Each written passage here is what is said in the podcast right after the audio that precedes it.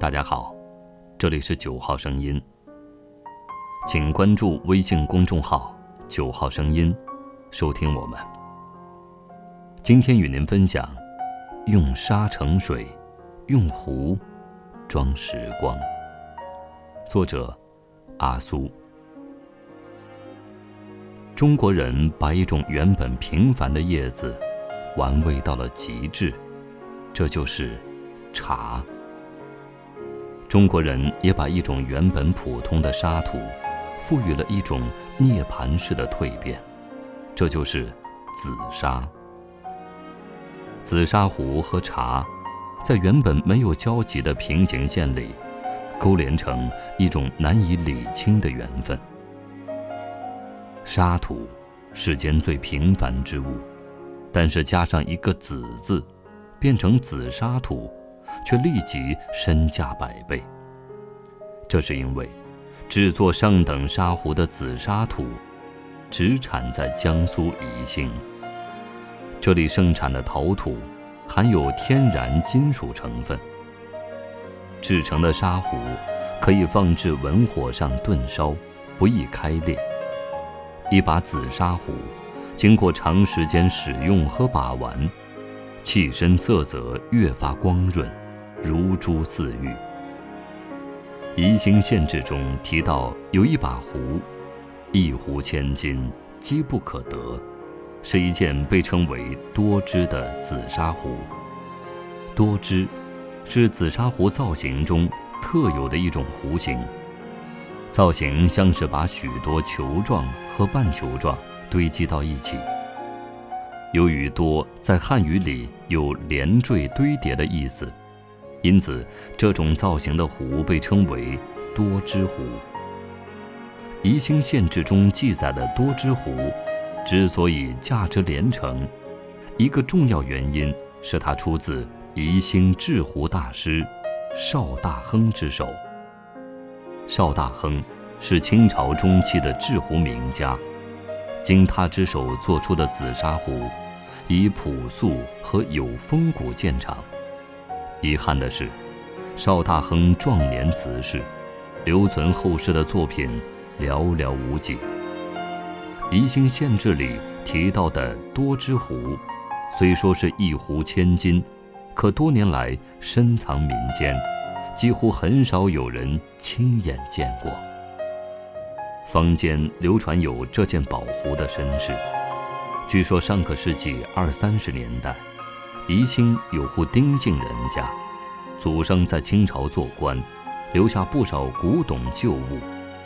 有个收古董的来到丁家，看到丁家小儿子摆弄的紫砂壶，硕大神气，随手拿来一看，壶盖上竟然是“大亨”两字。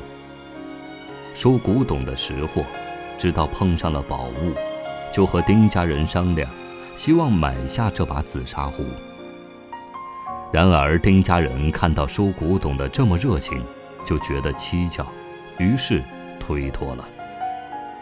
丁家人不是怕收古董的简陋，那个兵荒马乱的年月，丁家人想的更多的是多一事不如少一事。于是就把紫砂壶送给了一个朋友，从此宝壶流落民间。直到上个世纪八十年代，大亨多枝壶出现在一场拍卖会上，被一位藏家买走了。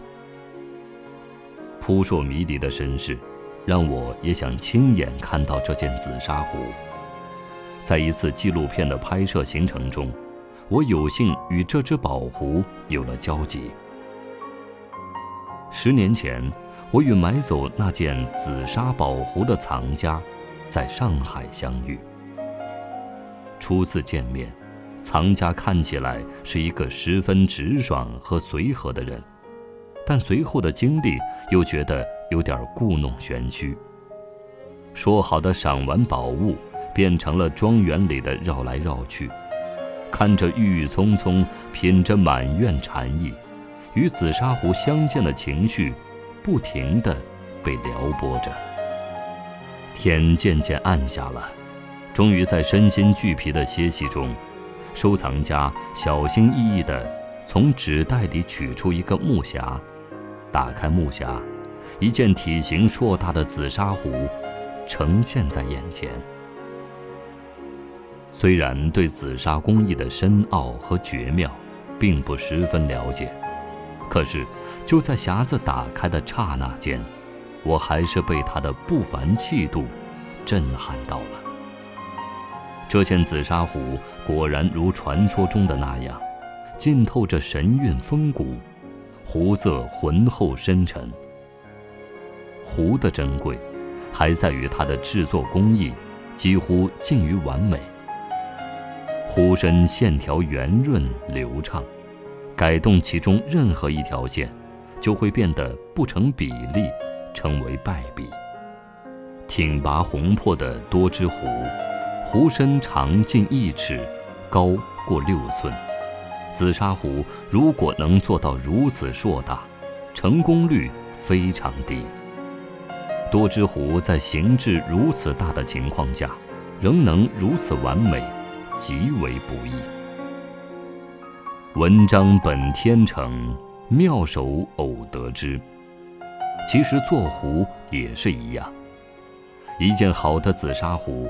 靠的不仅是工匠纯熟的技艺，更需要的是一种捕捉灵感的心境。可以想象得出，邵大亨制作这件多支壶时，内在的气韵缓缓从指尖流淌出，该是何等的一种享受啊！不过，真正让我能够感受到是一种享受的。